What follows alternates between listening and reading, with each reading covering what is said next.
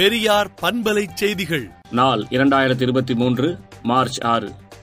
திராவிடர் கழக தலைவர் ஆசிரியர் கி. வீரமணி உடல்நலம் கருதி மார்ச் ஆறு முதல் பத்தாம் தேதி வரையிலான சுற்றுப்பயணம் ஒத்திவைக்கப்பட்டுள்ளது. இந்நிலையில் நன்னிலத்தில் உரையாற்றி முடித்த பின்னர் உடல் சோர்வும் உடல் வலியும் கூடுதலாக இருந்ததாலும் வைரஸ் ஜரம் தீவிரமாக பரவி வரும் நிலையிலும் மருத்துவர்களின் ஆலோசனைப்படியும் கழக பொறுப்பாளர்களின் வேண்டுகோள் படியும் தவிர்க்க முடியாத சூழலில் மார்ச் ஆறாம் தேதி முதல் பத்தாம் தேதி வரை எஞ்சியிருக்கும் கழகத் தலைவரின் சுற்றுப்பயணம் தற்காலிகமாக ஒத்திவைக்கப்படுகிறது என்றும் அடுத்த பயணத்தின் தேதி பின்னர் அறிவிக்கப்படும் என்றும் திராவிடர் கழக துணைத் தலைவர் கவிஞர் கலி பூங்குன்றன் அவர்கள் அறிக்கை விடுத்துள்ளார். திராவிட மாடல் பாதைக்கு அடித்தளமிட்டனால் அண்ணாவின் லட்சியங்களை நிறைவேற்றுவோம் என முதலமைச்சர் மு க ஸ்டாலின் ட்விட்டரில் பதிவிட்டுள்ளார். சமுதாயத்தில் பின்தங்கிய மக்களின் தேவைகளை அறிந்து கடமையாற்ற வேண்டும் என அதிகாரிகளுக்கு முதலமைச்சர் மு க ஸ்டாலின் அறிவுரை வழங்கியுள்ளார்.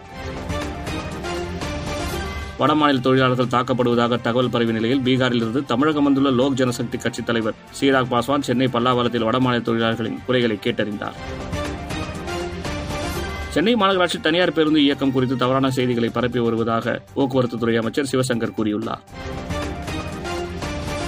குடும்ப தகராறில் மனைவியின் கழுத்தை கத்தியால் அறுத்த கணவர் மனைவி இறந்து விடுவாளோ என்ற பயத்தில் தூக்கு போட்டு தற்கொலை செய்து கொண்டார். சென்னை உயர்நீதிமன்றத்தில் கூடுதல் நீதிபதிகளாக பணியாற்றி வந்த ஐந்து பேர் நிரந்தர நீதிபதிகளாக பதவியேற்றனர்.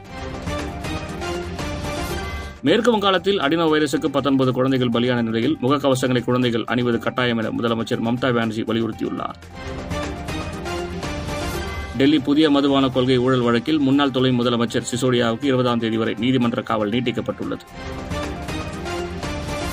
அல்கொய்தா தாலிபான்கள் எதிரிகளை ஒழிக்க ஆயுதங்களை எடுத்தது போல் அரசு சிபிஐ அமைப்பை பயன்படுத்துகிறது என எம்பி சஞ்சய் ராவத் பேசியுள்ளார். உமேஷ் பால் கொலையில் ஈடுபட்ட உஸ்மான் சௌத்ரி என்பவர் இன்று காவல்துறை என்கவுண்டரில் கொல்லப்பட்டார். இம்ரான்கானின் பேட்டியை செய்தி நிறுவனங்கள் வெளியிட பாகிஸ்தான் அரசு தடை விதித்துள்ளது. அரசர் மூன்றாம் சார்லஸ் முடிசூட்டு விழாவில் பங்கேற்க இளவரசர் ஆரி தம்பதிக்கு அழைப்பு விடுக்கப்பட்டுள்ளது. ரஷ்யாவுக்கு ஆயுதங்களை அனுப்பினால் சீனா கடும் விளைவுகளை சந்திக்க நேரிடும் என ஜெர்மனி அதிபர் எச்சரிக்கை விடுத்துள்ளார். விடுதலை நாளேட்டை விடுதலை டாட் இன் இணையதளத்தில் படியுங்கள். பெரியார் பண்பலை செய்திகளை நாள்தோறும் உங்கள் செல்பேசியிலேயே கேட்பதற்கு எட்டு ஒன்று இரண்டு நான்கு ஒன்று ஐந்து இரண்டு இரண்டு இரண்டு இரண்டு என்ற எண்ணுக்கு பெரியார் எஃப்எம் நியூஸ் என்று வாட்ஸ்அப் மூலம் செய்தி அனுப்புங்கள்.